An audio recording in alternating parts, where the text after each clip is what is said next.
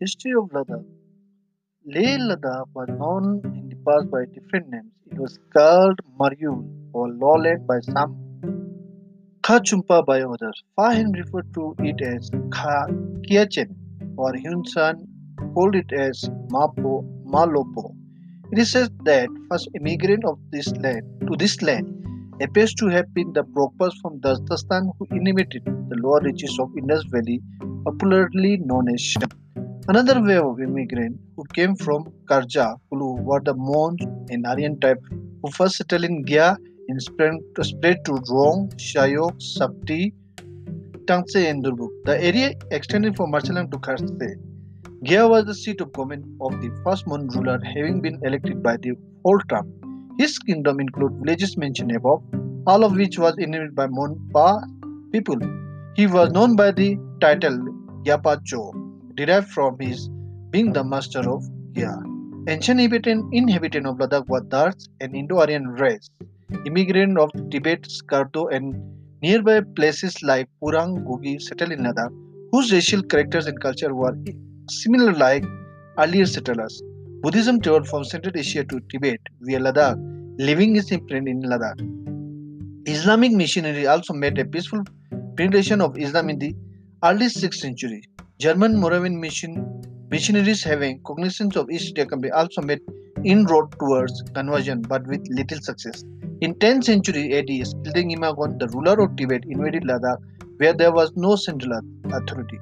The land was divided in small principally were at war with each other. Imagon defeated them one by one and established a strong kingdom at She, 50 km from Leh as its capital. Ladakh was an independent country since the middle of 10th century. King Singe Namgyal had consolidated Ladakhi empire into a strong kingdom.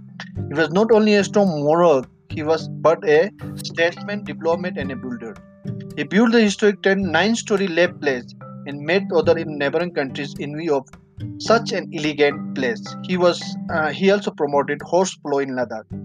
In the ancient time, Ladakh district was a part of Greater Ladakh, spread from Kailash Mansarovar to Swat-Dadistan. Greater Ladakh was neither under the domain of Tibet or its influence. Not much information is available about the ancient history of Ladakh. However, reference about the place and its neighborhood in Arab, Chinese, and Mongolian history gives an idea that in 7th century fierce wars were fought by China and Tibetan in Baltistan area of Greater Ladakh, in which desert and barren mountains of Ladakh turned into a battlefield for the warring armies. In 8th century AD, Arabs also jumped into these wars and changed their side between China and Tibet. Around the period, the ruler of Kashmir, Lalta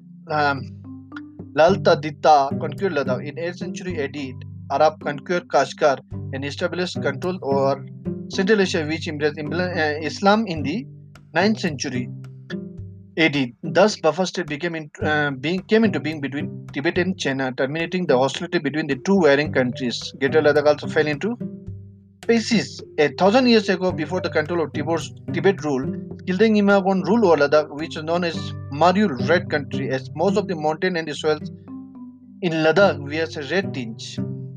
In 10th century AD, Gilding Imagon, along with a couple of hundred men, invaded Ladakh, where there was no central authority. Land was divided into several places which were at war with each other.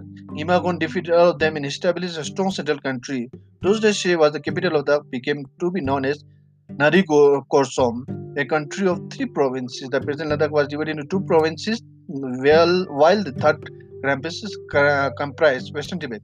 The area of Western Tibet slipped away from the kingdom but reunited in 16th century by the famous Ladakhi ruler, namely Singe Namgyal. Ladakh was an independent country since the middle of 10th century. Thank you.